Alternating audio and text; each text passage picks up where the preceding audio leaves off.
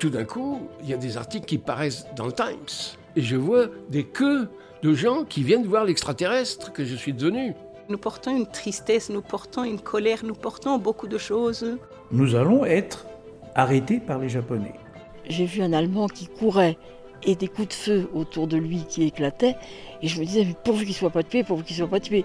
Alors que je ne portais pas forcément les Allemands dans mon cœur, mais c'était terrible. Ben, il a fallu des années, vous savez, pour effacer ça. Et je peux vous dire qu'aujourd'hui, c'est pas encore complètement effacé. Il y a encore des histoires à raconter. Magma revient le dimanche 6 décembre 2020 sur toutes les applications de podcast, puis retrouvez un nouvel épisode tous les premiers dimanches du mois. J'avais hâte de vous retrouver. À bientôt.